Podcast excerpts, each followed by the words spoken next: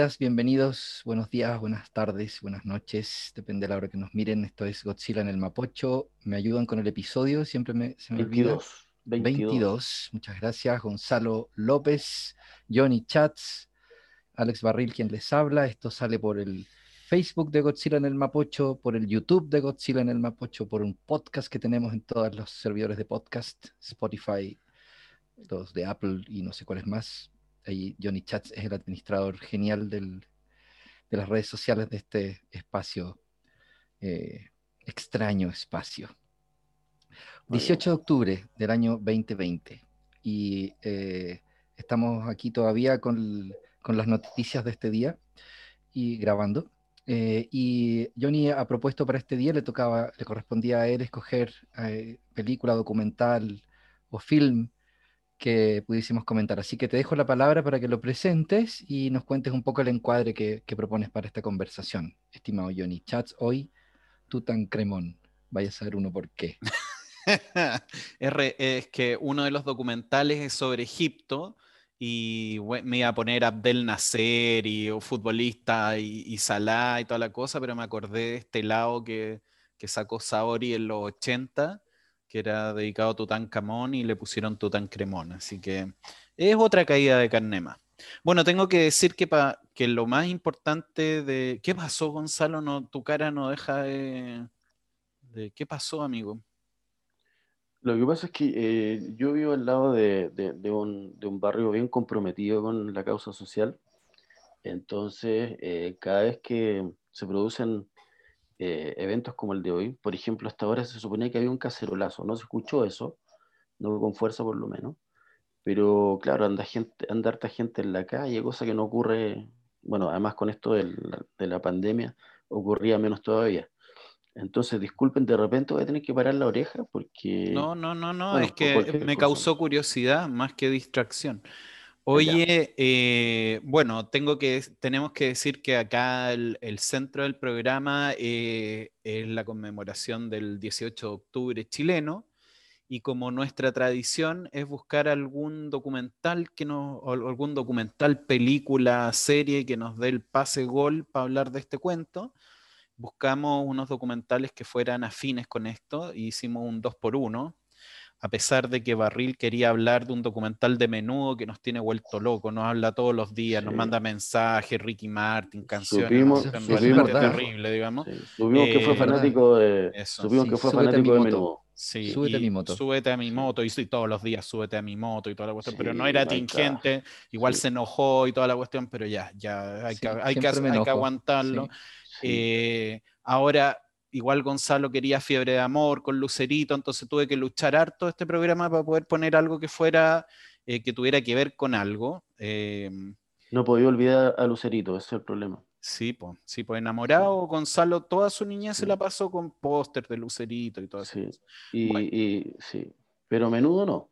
Menudo no, no, eso es una cosa un poquito más particular de, de Barril sus cosas, pero cada uno tenemos que respetar todos los derechos eh, de, todas las minorías, en, sobre todo en estos tiempos. Bueno, sigamos. Entonces, em, elegimos dos documentales, ahora hablando en serio, eh, elegimos un, documental ucraniano que se llama Winter of Fire, que, estuvo, que está muy popular, que estuvo sobre todo muy popular cuando, cuando salió. Se presentó en varios festivales, de hecho participó incluso en los premios Oscar, quedó seleccionado como, como postulante a Mejor Documental, no lo ganó, pero participó ahí.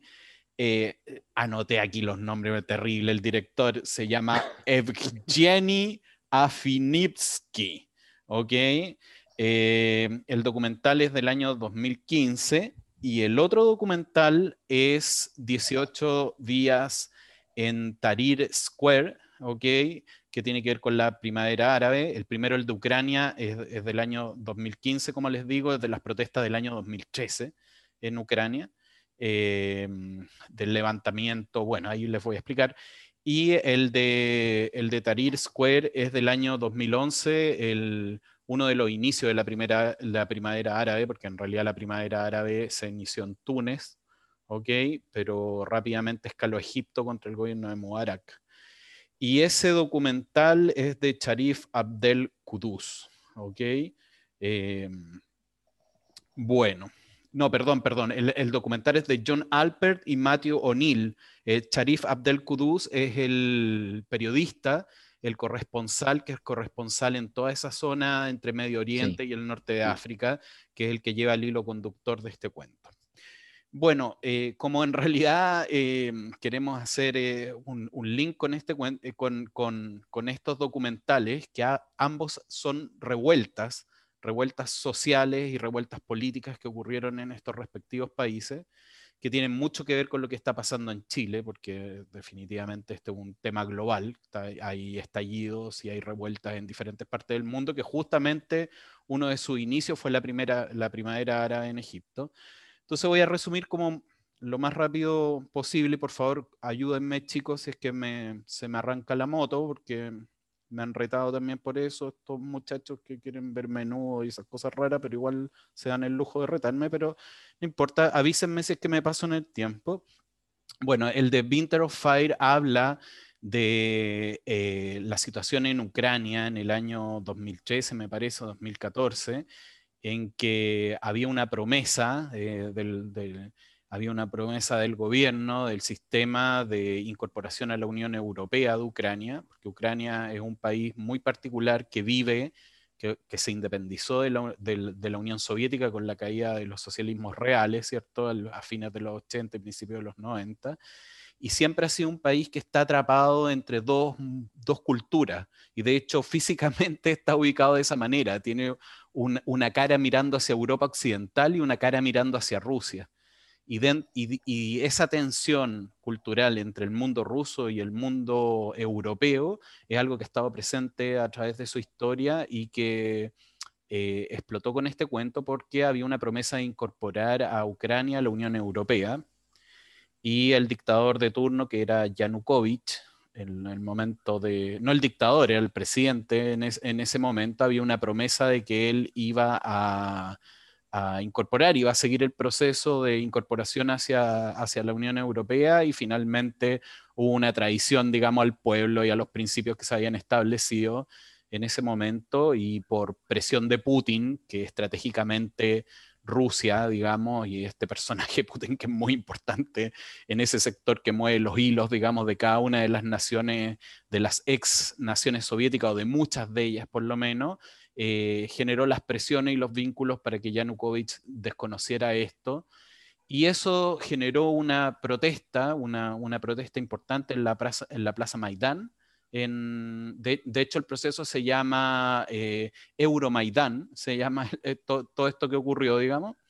Y, las protestas comenzaron de manera pacífica, pero el gobierno desde el primer momento mandó a la policía en una actitud violenta, asesina directamente, que después además reclutaron a, ¿cómo se llama? A, no sé cómo llamarlo, a gángster o, a sectores, digamos, ultra, eh, que a sueldo, digamos, que, y terminó esta cuestión en un baño de sangre muy grande, pero finalmente con, un, con, un, con una cuestión positiva que, que, que fue el, triunfo de, la, de, esta, de esta revuelta, porque lograron sacar al presidente, el presidente se tuvo que escapar en helicóptero, estoy, estoy haciendo un spoiler, pero son hechos históricos, para que me lo permitan, digamos, tuvo que, arrancarse, y ya Ucrania pertenece a la Unión Europea. Lo que no sabemos, lo que le quería contar chicos y que yo creo que lo saben, es que esta cuestión no le salió gratis a Ucrania. Después de esta cuestión, Putin anexionó eh, Crimea, eh, que es una península súper importante en el Mar Negro, en represalia con esta cuestión, obviamente que lo inventó y lo armó como todo un aparataje de que la población de Crimea quería unirse a Rusia, digamos, y aprovechó y se anexó. Creo que es la anexión, es la anexión que siguió en la historia de Europa. La última anexión había sido hecha por los nazis y por Stalin. ¿Ok? Eh, para, que tengan una idea, digamos, del contexto de esta cuestión. Eh, eh, esas eran las últimas anexiones territoriales que se habían hecho con cara de guerra. entre medio de todo este conflicto, ustedes saben quién estaba metido, estaba metido un amigo de nosotros, que, no voy a nombrar en este minuto, que estuvo luchando ahí a favor de las fuerzas rusas porque se produjo ahí un, un conflicto en el Donbass, que bueno, ya, ahí ya me estoy metiendo en otro cuento. Eso por parte de Winter of Fire, ¿ok? Y después tenemos un segundo documental mucho más breve, que, que, dura apenas 28 minutos, que, que, está muy centrado, es un documental, este es un súper documental, el primero, con premio, con estructura documental, yo tengo algunos reparos respecto a algunas cosas, pero, pero indudablemente es una gran obra, digamos. Y este es un documental más chico, más noticioso que el, segundo, que, explora lo que pasó en Egipto con la primavera árabe, que también eh, fue el levantamiento que, como les dije, comenzó en Túnez y se expandió a Egipto, en que el pueblo egipcio salió a las calles a, rebelarse contra Hosni Mubarak, el dictador egipcio que lleva está desde el año 82, me parece, o sea, eran muchos, muchos años, veintitantos años. 81. 81. 81, ok, cuando murió Sadat, cuando fue el atentado a Sadat, desde ahí eh, asume Hosni Mubarak y cuenta los 18 días en la plaza, en la plaza Tahrir, ok, en que el pueblo se rebeló y lograron votar al dictador. Y para terminar, esto también no termina, esto sí que termina mal, porque bueno, no termina como Ucrania, que lograron sacar a, a Yanukovych, y a todo esto Ucrania tiene hoy día un presidente judío, lo que es muy curioso porque es uno de los países donde ha tenido un, el, antisemitismo ha tenido un impacto más grande en la historia, digamos, de todos los países de Europa, con muchos muertos, etc. Es muy sintomático que, que gobierno hoy día un judío declarado. Eh, además es actor, y comediante, y hacía stand-up comedy como buen judío. Mira qué buena, mira qué buena. Buen dato. Bueno, el, tema es que en el caso de Egipto lo que ocurrió es que esta gran revuelta, como pasó en muchos países, excepto en Túnez, que ha seguido un proceso democrático, eh, el país después pasó a manos de los, de los hermanos musulmanes en unas elecciones abiertas en unas elecciones que ganaron eh, absolutamente legalmente los hermanos musulmanes, pero después con, el, con la excusa del islamismo, que, también tiene una serie de rugosidades que uno se podría meter en ese tema, pero no es el caso, alguna vez si quieren lo conversamos, pero, eh, eh, ¿cómo se llama? El tema derivó en otra dictadura, que es la dictadura de Al-Sisi, que es un general una dictadura militar que es la que gobierna actualmente Egipto y de alguna manera la revolución temporalmente quedó estancada. Eh, eso muchachos, no sé quién quiere tomar la palabra. Gracias, estimado. Gonzalo, dale, juegue. Juego. A ver, eh, a mí me parece que la, bueno, la, revolución de, o sea, la historia transcurrida en Egipto es en 2011 eh, la, transcurrida en, las calles de Kiev, básicamente en Kiev, eh, que es la capital de Ucrania, es de, 2013. Y mm, eh, bueno, se, parece mucho a la serie de estallidos que luego fueron produciéndose en, todo el mundo. y como consecuencia se parece un poco también a la chilena, pero al estallido que nosotros estamos ahora conmemorando. Eh, pero tengo la impresión de que la situación en, Ucrania tiene un poco más de parecido a la chilena. Eh, recordaba hartas cosas mientras, mientras Johnny comentaba, digamos. Una de las cosas que recuerdo que se comentó durante los primeros días del estallido es que, por ejemplo, la forma en que funcionaba la primera línea acá en Chile, que funcionó la primera línea durante esos, esos días, digamos, eh, largos días, según yo, digamos, de estallido social, eh, fue una, una, una, especie como de estudio, de copia, no sé, de la forma en que funcionaron las primeras líneas en Ucrania durante este levantamiento. Eh, de hecho, este, este, este documental específicamente eh, era, era, digamos, recomendado para quienes iban a, a, participar en las protestas callejeras acá en Chile, para que vieran cómo funcionaba. yo debo ser bien honesto, a mí los dos, como, como está un poco, la, cosa es un poco complicada por donde yo vivo. El, ¿Cómo se llama? Eh, los dos documentales me, me, hicieron, me llegaron como fuerte, los sentí un poco fuerte desde un punto, de, punto de vista emocional. Eh, no es que me hicieran llorar ni nada, eh, para pero sí me pusieron como mal, me pusieron mal recordar, ver tanta violencia, una violencia muy parecida a la que, a la que sobre todo a la que la policía eh, inflige en, los manifestantes. no, me hizo, no me hizo muy bien. Recordaba así, por ejemplo, que la historia la historia rusa con, con, Ucrania es tremendamente sanguinaria. Una de las cosas que uno tiene que recordar es que la gran mayoría de los, de, de las, eh, de los centros nucleares rusos no están en territorio ruso, están en territorio ucraniano. Eh, Chernobyl es Ucrania, uno siempre recuerda, eh, ¿cómo se llama? A, a, los, digamos, a los a los rusos, ¿no? Como, como, como, con el problema, pero el problema no lo tuvieron ellos, digamos. Bueno, la, la, radiación sí llegó hasta, se podía, no se podía sentir, pero se podía sí monitorear en, en, en Rusia. Pero la verdad es que el problema lo tuvieron los ucranianos, lo siguen teniendo los ucranianos. Eh, y Chernobyl es una de las ocho centrales que había en, en Ucrania. Em, así es que la historia, digamos, del, pueblo ucraniano para con Rusia eh, y el resentimiento no es menor. Eh, y efectivamente, bueno, cuando, cuando Putin eh, anexó Crimea, murieron 50.000 personas. O sea, no es entre civiles y militares, pero no es menor. O sea, estamos hablando de, una, de una, ¿cómo se llama? De una, de una arremetida militar de, de, de marca mayor, no es un asunto no, es como el conflicto aquí de Nagorno-Karabaj de, Azerbaiyán con Armenia. Es harto más grande, fue tremendamente sangriento. Eh, entonces, claro, los ucranianos la, pagaron caro. Eh, respecto de la primavera árabe em, y el, documental que, digamos, bueno, era un documental corto, era bien intenso también, pero probablemente como vi primero el, el ucraniano quedé un poquitito como más más, más choqueado con, con, lo que pasó en Ucrania y, y me llegó un poco más. Eh, bueno, es, de esperar, o sea, a ver, los ucranianos, a fin de cuentas, en términos políticos, salieron ganando.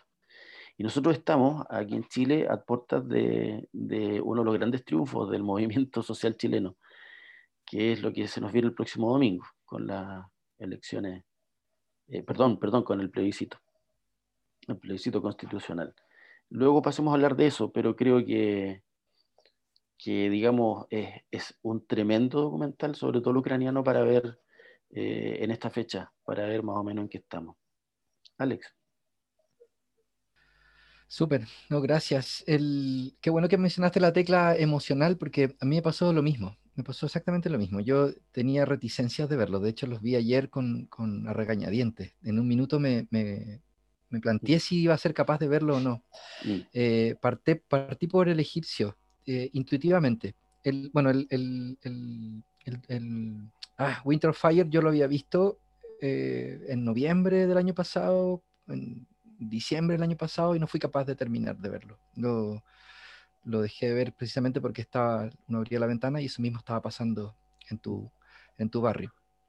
Entonces fue muy, fue muy difícil. El, el, y por lo tanto le tenía mucha reticencia. Lo tenía como ahí guardado en el closet y no sabía si lo iba, iba a ser capaz de, de, verlo o no de nuevo, de terminar de verlo en este caso. Así que partí por el egipcio y, y, y, con ese, que, que, del cual tenía muchísima información, no lo conocía, tenía las referencias de, de, de prensa de esa época, pero no, no, no sabía ni, ni, había, ni había leído con, con, mayor profundidad lo que se había dado en, esa, en, el, contexto de la primavera árabe y, y, y, lo que había leído se me había olvidado, para serle franco, completamente.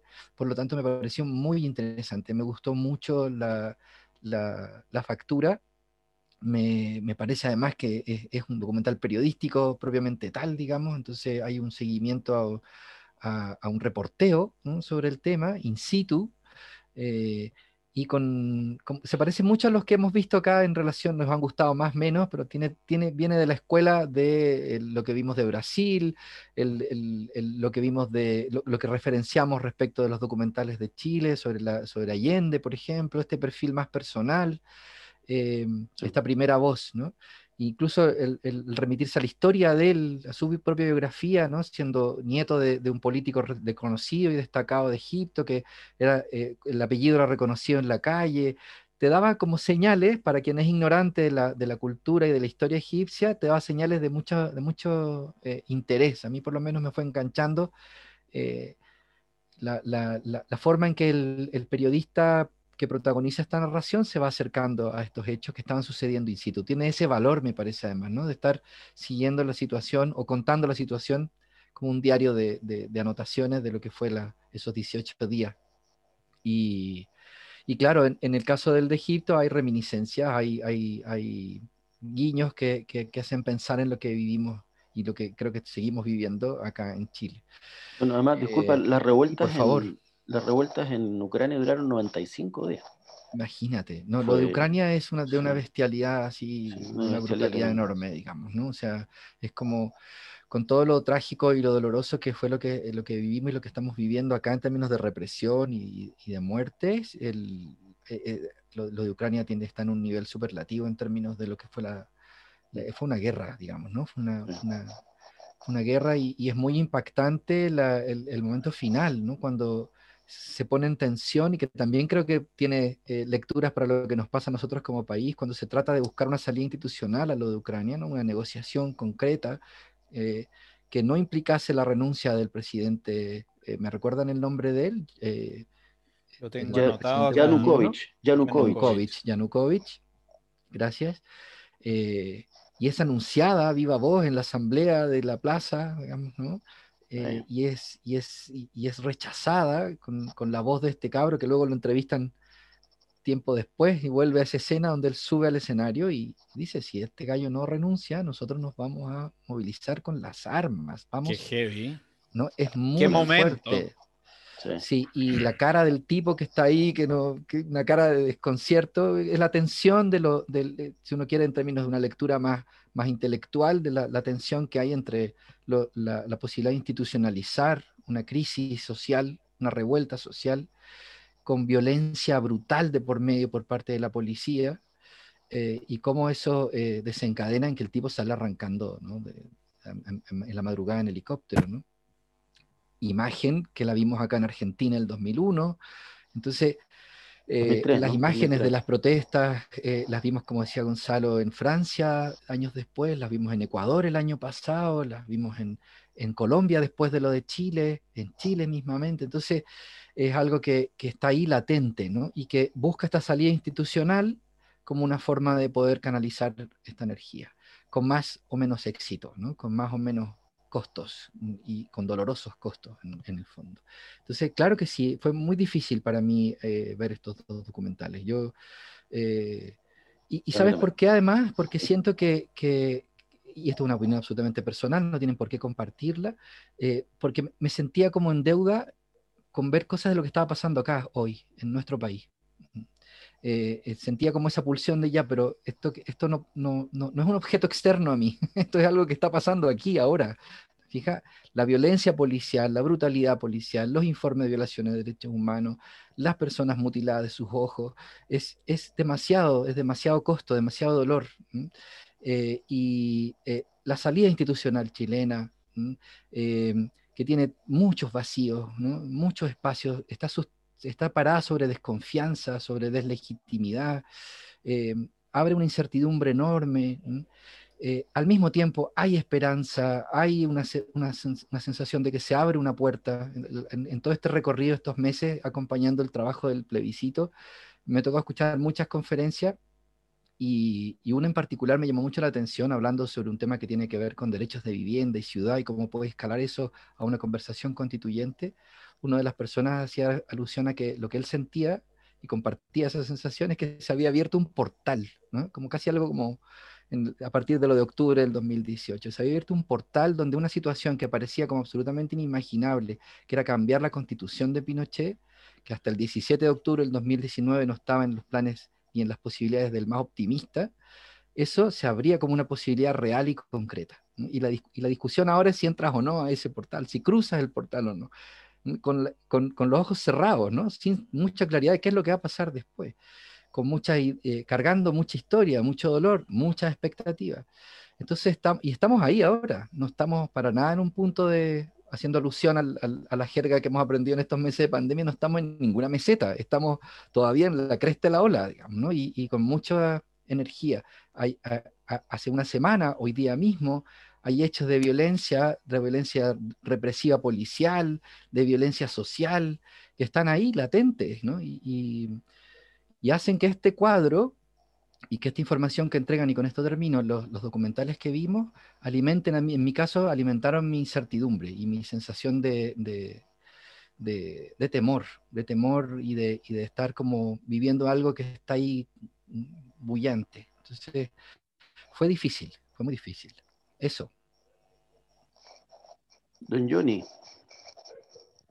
Bueno, entrando, er, la verdad es que primero que nada se agradece la visión como que desliza un poco barril, como más personal de sensaciones, que creo que, uno, se, uno se puede tirar todas las tesis del mundo política y de todo el cuento, pero lo que pasa en el corazón es algo muy importante, digamos, y, muy único.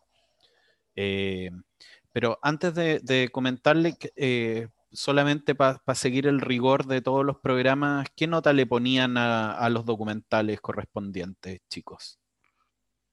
Barril. En mi caso, el documental eh, de, Winter of Fire de sobre Ucrania me parece que tiene un, 9, un 8, un 9, por ahí lo calificaría 8,5, me parece que es una factura enorme, es, es, tiene unas imágenes que son impactantes, tiene una producción a otro nivel. Las historias que cuenta además están muy bien hiladas. Está, está hecho, como tú decías, eh, con, otro, con, mucha más ambición que el otro. Entonces, eso también ayuda a calificarlo. Pero a mí me gustó más el egipcio. creo que tiene que ver un poco, sí, yo creo que es, que no, no, puedo desligarlo de la emocionalidad, digamos, ¿no? Entonces, ah, eh, y, como periodista siento que el rol que genera, que, tiene el narrador y como, como, se cuenta la historia, me parece que está muy bien logrado, está, es emotivo, eh, es muy honesto, no, tiene, no es pretencioso. Y ahí yo también los calificaría iguales, como con un 8 o 5 cada uno. No, no, no, me parecen muy buenos trabajos. Mm, eh, me encantaría ver trabajos así eh, respecto de lo que nos está pasando hoy día en Chile. No dudo que los haya o que se estén produciendo, pero que salgan pronto ya. De hecho, hoy día a las 10 estrenan uno muy bueno. Se llama 18 de octubre por el canal de YouTube. Voy a averiguar ahora y, lo, y les cuento. Denme un segundo. Buena, buena. Gonza. Sí, eh, bueno, yo me quedo con el ucraniano por sobre el egipcio. Eh, y por lejos, yo te diría que al ucraniano le pongo un 9 y al, otro le pondré un, pero es un buen, es un buen documental, sí. Eh, un 7,5, sí, por ahí, un 8. Em, sí, de repente si, si, estoy un poquitito oído es porque está un poco ruidoso por acá. Y como, y como tengo eh, eh, desde niños chicos hasta abuelos, abuelas, de las cuales preocuparme acá. Por eso voy a estar un poquitito con la oreja parada por si acaso. Absolutamente. ¿Y qué, ¿Y qué, estáis escuchando, Casero Leo? Y escuché unos bombazos recién. Por ya, ok. Sí, pero no sé, no sé dónde, pero, pero claro. Y no los puse yo, que, es lo que en realidad lo que me preocupa. Oye, yo como el, como, como viejo mañoso que soy, voy a, eh, ¿cómo se llama? Dar la nota diferente con este cuento.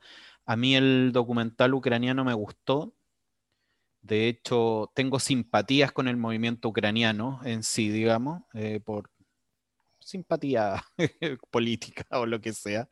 Eh, sin embargo, como documental, eh, como es un documental periodístico, o que quiere mostrar una realidad, me faltó la realidad del otro lado, del, del gobierno, de, de qué es lo que opinaba, cómo, cómo, se veía desde ese lado. Por último, por una cuestión de rigor solamente.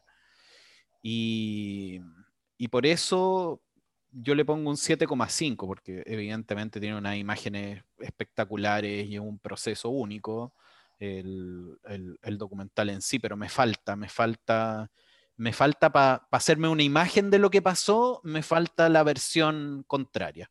¿Ok? Eh, y en el caso de Egipto me falta mucha información, es un documental que se hace muy encima de, los hechos.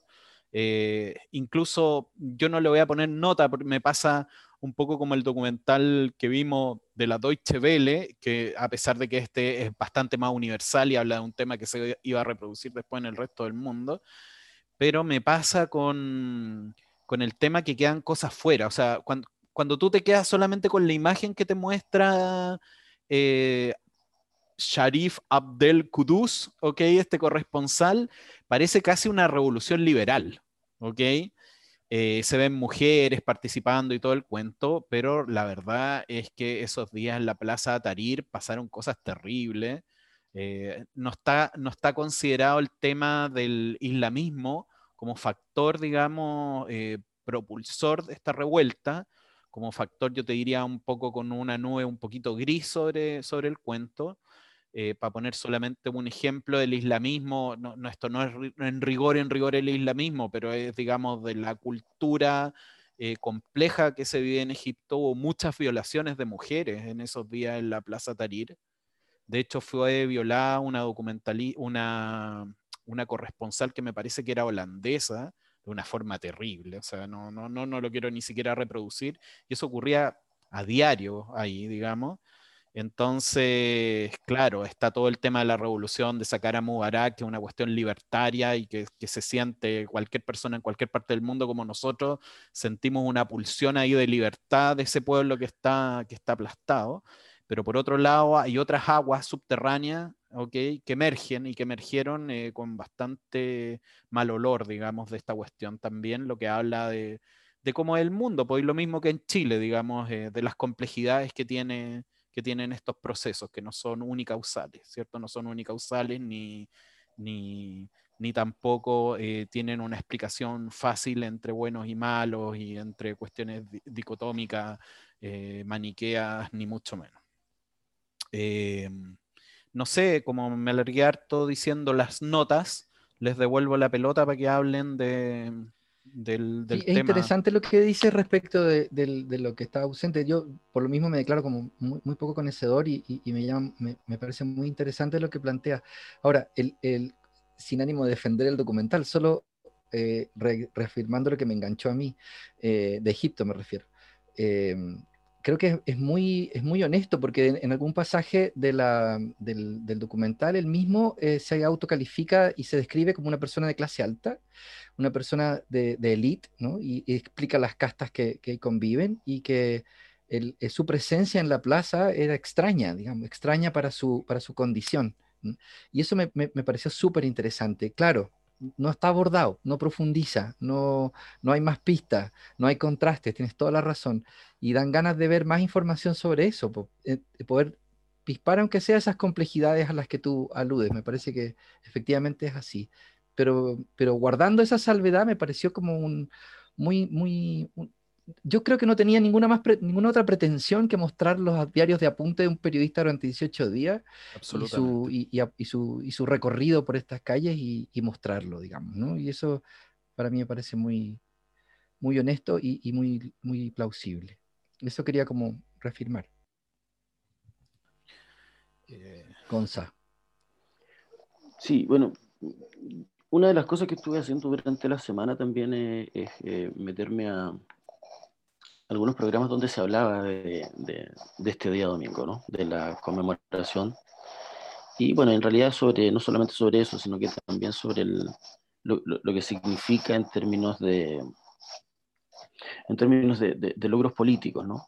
Eh, creo, que hay una, creo que hay una diferencia entre lo que vimos en, en, en estos movimientos, uno ucraniano y otro egipcio, y las consecuencias que esos, que esos, ¿cómo se llama? Que esos movimientos políticos, sociales tuvieron y lo que está pasando acá.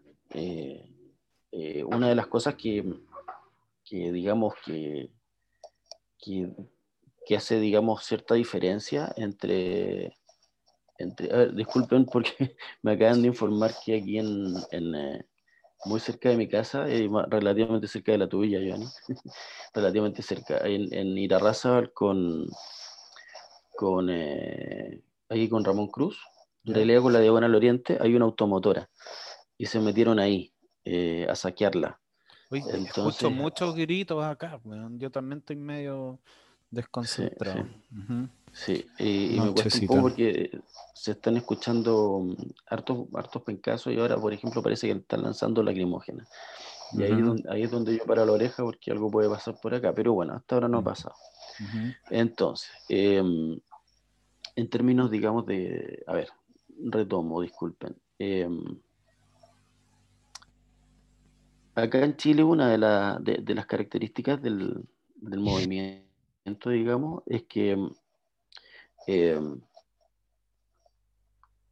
una de las cosas que se lograron articular, o aparte, digamos, de lo que ya conocemos respecto del, de la votación por el, por el, plebiscito que vamos, a, que vamos a vivir el próximo domingo, eh, es que una de las cosas que escuché, que lo escuché mucho, digamos, escuché a, Garretón hablar, a la sociólogo, eh, y escuché a, otras personas más también, pero el, que más me llamó la atención fue él, que decía que aquí en realidad lo que cambió y lo que, lo que está cambiando es que mm, eh, nosotros ya, ya teníamos todo el mundo, claro, todo el mundo en Chile, a lo mejor si tenemos la suerte de que nos vean en otros países, eh, eh, conviene aclararlo. Aquí en Chile nosotros sabíamos que la institucionalidad y, y por sobre todo las autoridades que representan la, la, institucionalidad, entiéndase, el, la clase política chilena estaba totalmente desprestigiada antes del, estallido social. Pero eh, una de las consecuencias del estallido social es que eh, por llamarlo de alguna manera, por llamarlo, de alguna manera, el pueblo se dio cuenta de que mm, de alguna manera se puede comenzar a cambiar la realidad desde la calle.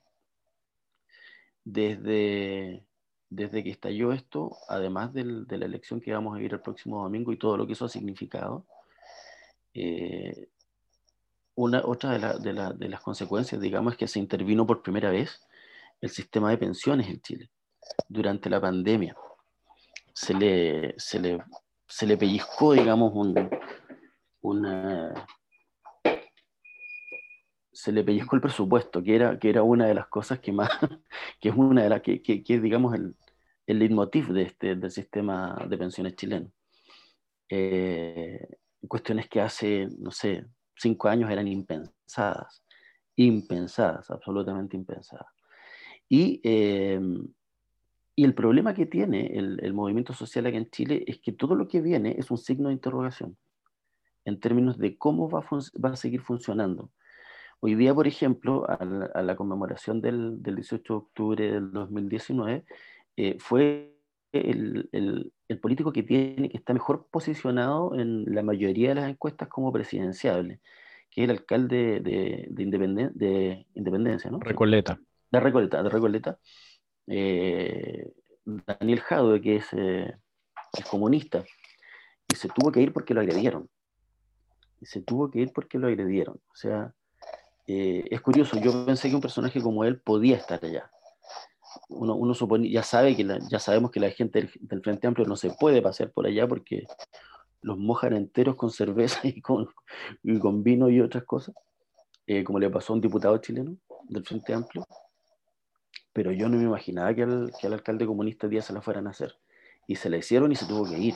O sea, la cosa se puso color de hormiga es una gran interrogante sobre cómo está funcionando esto, de que la calle es la que pone, la que pone los, los ¿cómo se llama? Los, los temas sobre la mesa, eh, presiona además para que se produzcan los cambios y el gobierno sigue sin leer, este por lo menos sigue sin leer o sin querer leer cómo está funcionando.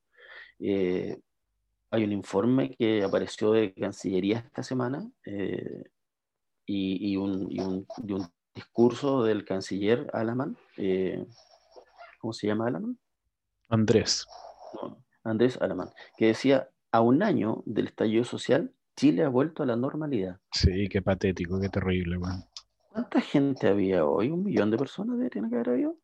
No, no, no, no, no, no eran tantos. No, ¿500 mil? ¿Cuánta gente había? Había Porque mucha había gente. Mucha. Había más había de 100 mil. Y, y, y, sí, yo, yo no, no, tengo idea cómo contarlas, pero, pero 25 mil, que fue lo que reportó Carabineros hoy día, no, no había. No, es que había, hay, habían 200 mil, 300 mil personas con facilidad, con así, mucha facilidad. Sí.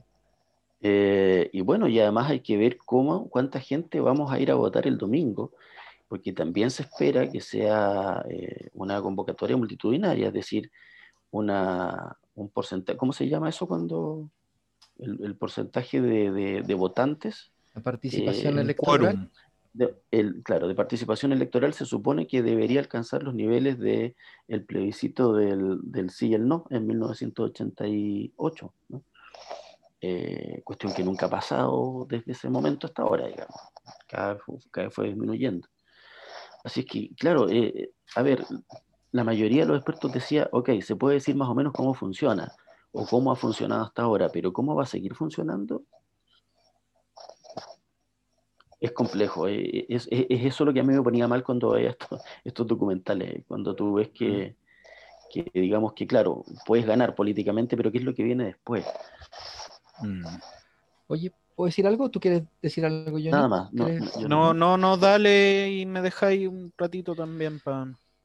Sí, es, muy puntual porque, porque es súper interesante lo que planteas tú y, y sí, yo, eh, mira, eh, tengo dos, se me vienen, escuchándote se me vienen como dos o tres ideas como bien concretas. Una, que hay un historial de conversaciones en el Esto no prendió que hicimos con chats eh, desde, desde octubre, noviembre hasta, hasta que nos peleamos y nos reconciliamos.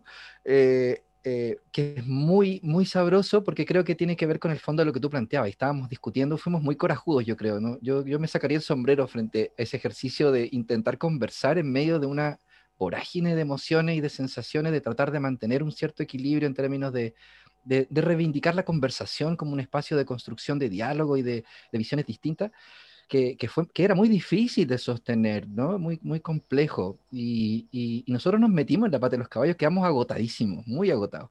De hecho, por eso estamos hablando de, ahora, tratando de hablar de cosas, entre comillas, un, poco más livianas, entre comillas, pero porque, porque siento que, que es, una, es, una, es, un autoengaño, porque siento que terminamos igual entrando en temas de profundidades y, con la perspectiva que tú planteas ahora, eso me queda más que claro.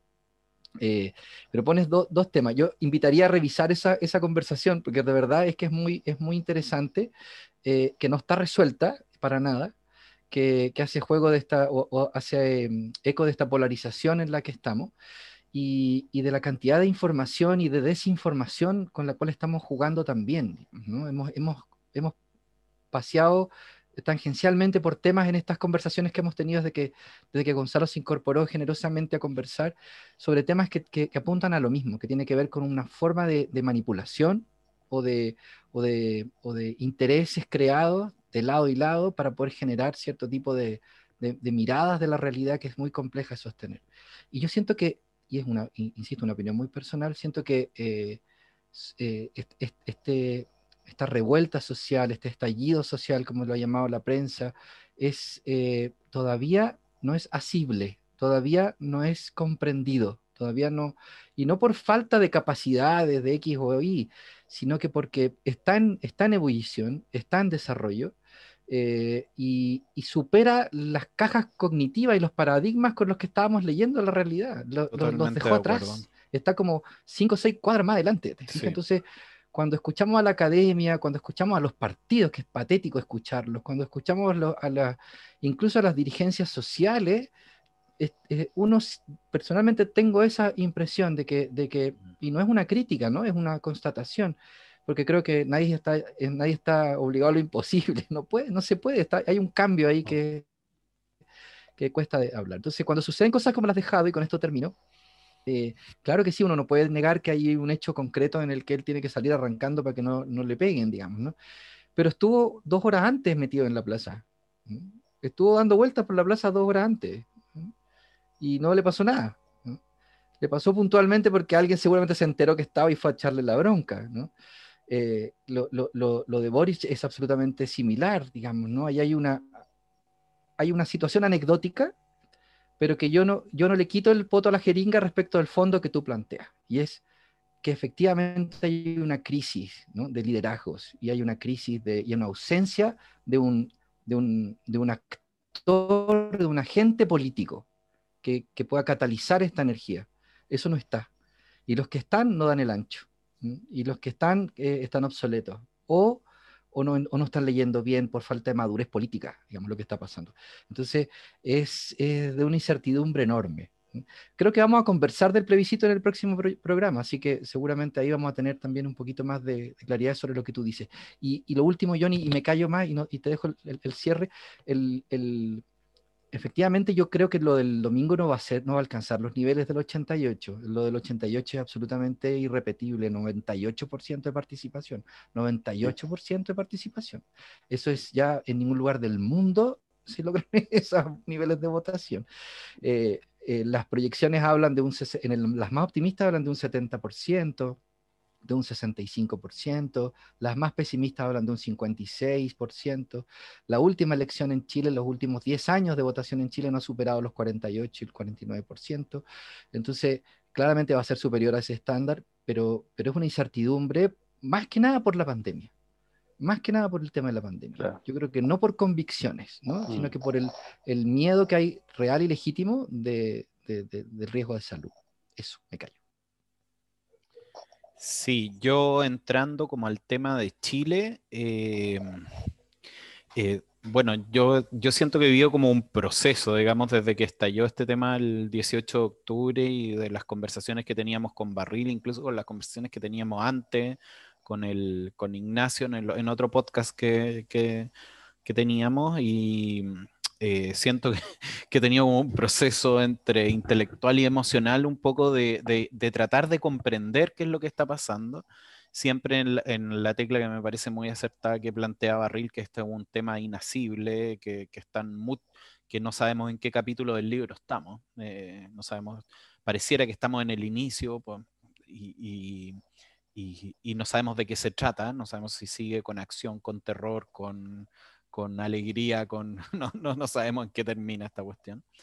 Eh, yo eh, como he, ido, yo creo que he ido modificando un poco mi, mi, forma de pensar en, en, en entender, eh, creo que, que, tenía una, creo que tenía una, una mirada especialmente con, más complaciente, digamos, con, con, con la historia democrática de Chile después de la dictadura, digamos, con la época de la concertación, que con el tiempo se me ha ido haciendo un poco más crítica, a pesar de que yo me siento cercano a ese mundo, digamos, y a, ese periodo de la historia al que admiro particularmente, pero sí creo que los errores han sido profundos, especialmente la destrucción del tejido social. Yo creo que la desaparición de los partidos políticos en los grupos intermedios, en los sindicatos, en las universidades, la desmovilización, el ir convirtiendo al, ciudadano en un cliente eh, y sobre todo eh, la falta de regulación del, aparato económico,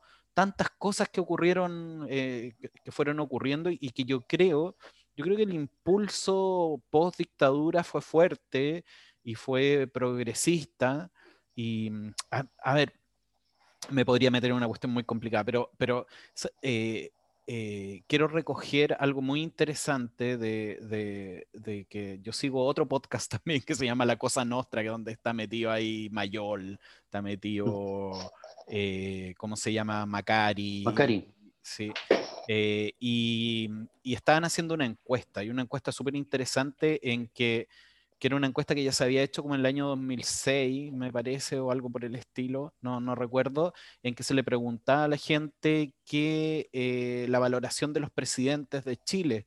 Se le decía que, que valoraran a los presidentes de Chile desde la época de Alessandri, me parece, o no sé, desde Frey hasta, hasta Lagos en ese momento y particularmente lo del el lago aparecía en esa época con un 68% de aprobación, una cosa así. Y cuando se revisaba el tema hoy día, se volvía a hacer la, hacían la misma encuesta, Lagos, no sé, me acuerdo, tenía un 3,5, ¿ok?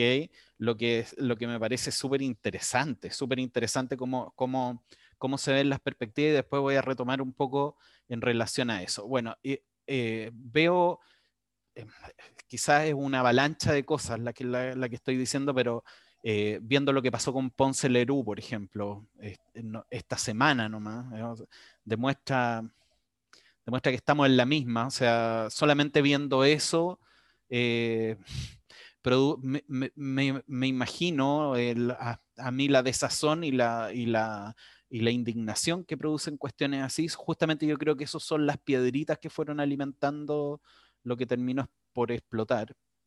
Em, por otro lado, también la actitud de los partidos políticos, como, como decía Barril, de, aprovecharse de la situación, tratar de subirse a este buque sin asumir, que es lo que me gustaría que asumiera en el tiempo de la concertación, incluso con orgullo, ¿cachai? En vez de, esta política rastrera que tienen de, que ellos siempre, parece que ellos hubiesen iniciado el 18 de octubre, digamos. Eh, pero si hasta, hasta, Piñera estaba protestando. Claro, hasta Piñera, claro, era, claro, lo estaban, lo estaban aclamando, lo estaban aclamando en la marcha de los dos millones.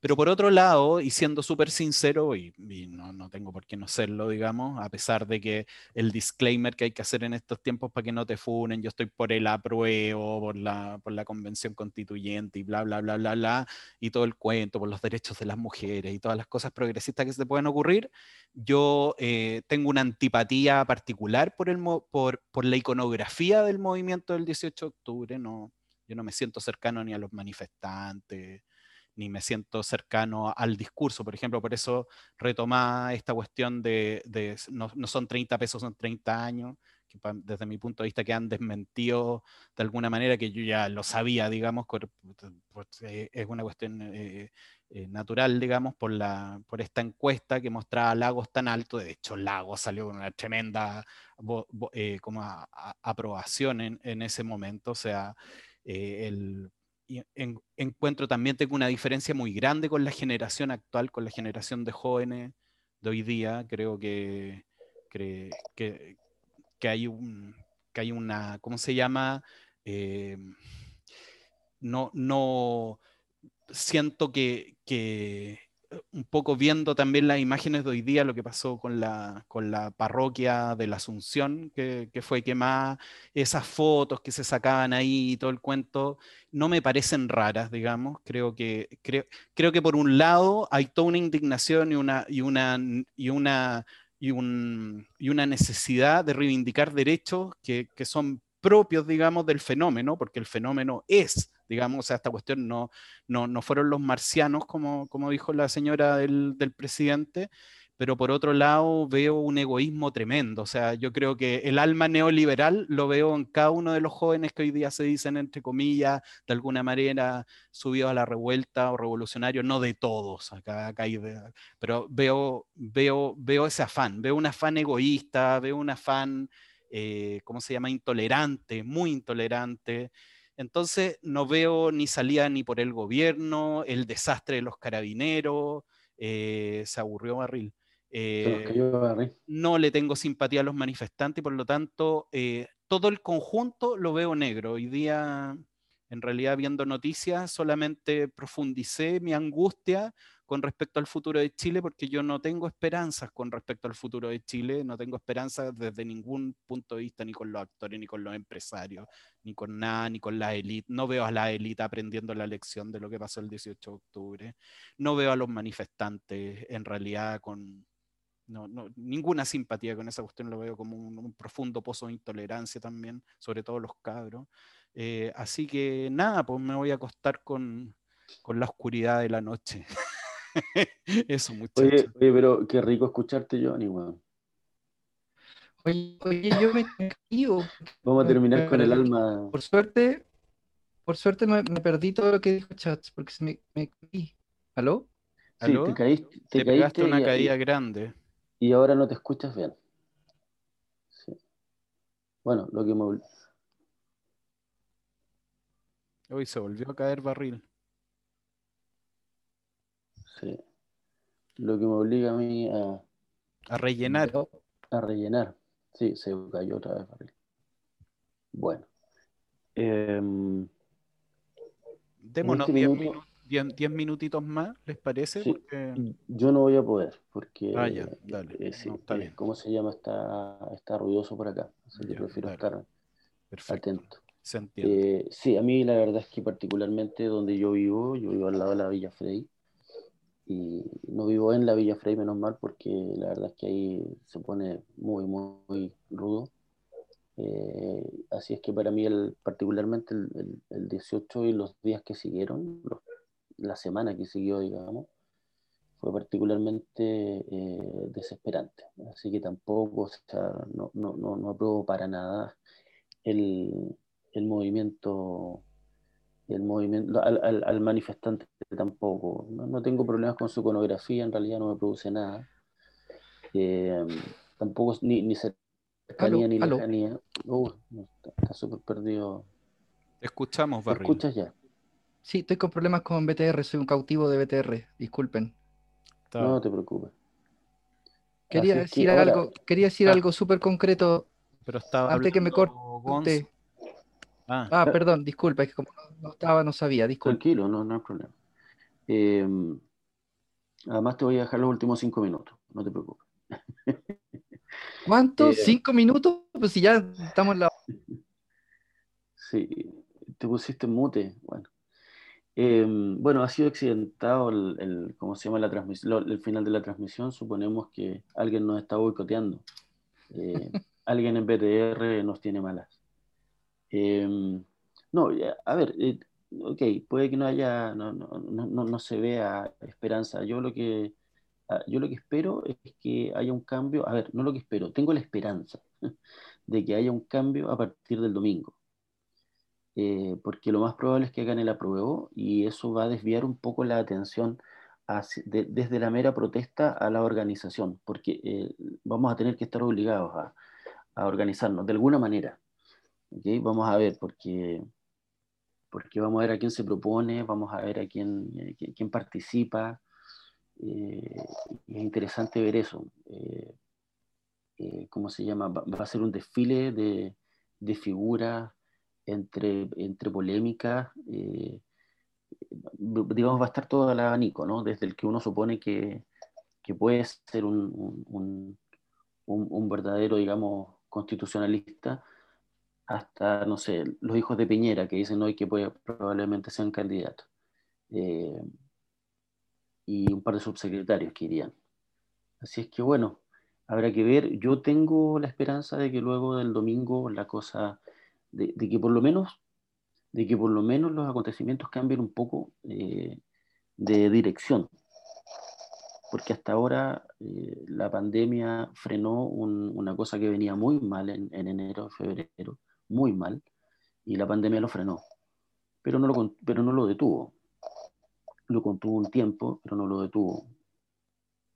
y, siguen los pencasos por acá. Ahora, eh, a partir del domingo, yo espero que la cosa cambie. No sé tú, Alex. Eh, quiero chequear que me escuchan. ¿Me escuchan bien? Sí. Súper, Sí, eh, estoy, medio desenchufado. Me, voy a quedar con dos ideas que, para, ir cerrando mi parte al menos. Eh, una que eh, sí, pues, yo creo que el pesimismo de Chats no, no, no, no, empatizo para nada con su pesimismo. Me parece que, que es muy personal, lo respeto, pero me, parece que que no es así como lo leo yo. El, el, el tema de hoy, por ejemplo, con respecto a la, a la quema de la iglesia, y, y, yo creo que fue muy malo, yo creo que, no sé si están de acuerdo, pero yo creo que deberían darlos de baja por lo que hicieron. Buena ñaña. Eso. Eh, eh, y eh, respecto, de, respecto de lo que viene, yo creo que me gustaría mucho que habláramos con Karma el próximo, el próximo programa, ya con, con datos sobre la mesa, eh, porque creo que lo, dije al comienzo, en, la primera intervención, creo que lo que se abre aquí es un portal eh, eh, muy importante y que tiene muchos vacíos, muchos vacíos, y que esos vacíos efectivamente no, pueden dejarse al azar y creo que vamos a empezar una demanda por participación mucho más concreta y más fuerte. Eh, y lo último, lo que tú decías, yo creo que la, pandemia lo que hizo, más que inmovilizar un, proceso, fue agudizarlo, porque quedaron en evidencia un montón de situaciones estructurales en términos de desigualdades a la hora de enfrentar una situación tan crítica como esta, que lo único que hizo fue generar más rabia y, más indignación. Yo creo que esos pulsos emocionales hacen, hacen, muy, hace muy impredecible lo que, lo que pueda pasar para adelante. sí, yo, yo me refería en realidad al hecho de que, la, de que la gente no podía salir, ¿no? De que la gente no, a eso me refiero, a que lo, congeló el movimiento físico de la gente, no, evidentemente el, movimiento, el movimiento social, no, evidentemente, evidentemente. Chicos, se cumplió la hora. Sí, disculpa si te escuché mal, es que BTR me, me cagó el audio, entonces te puedo haber no. malinterpretado. Tranquilo, no es problema, cero rollo. Ya, pues muchachos. John, Johnny. Eh, bueno, eso es, lo de hoy día. Tratamos de hacer como un programa especial, un poquito más largo, unos 15 minutos más largo para poder, y pegamos un barniz rápido, digamos, a, finalmente fue, fue corto, digamos, para hablar un poquito del, estallido social en Chile. Y, y, eso, entonces les agradecemos que nos hayan escuchado. Yo creo que como la próxima semana viene el plebiscito, podríamos elegir alguna peliculita o algún documental que nos dé pie también para hablar de eso. Y, y eso, pues muchachos, así que que estén muy bien, buenas noches y muchas gracias. Que descansen. Disculpen, estoy súper mal, los escuché a medias. Un, un abrazote. Ahí sí, ahí, ahora se estabiliza la,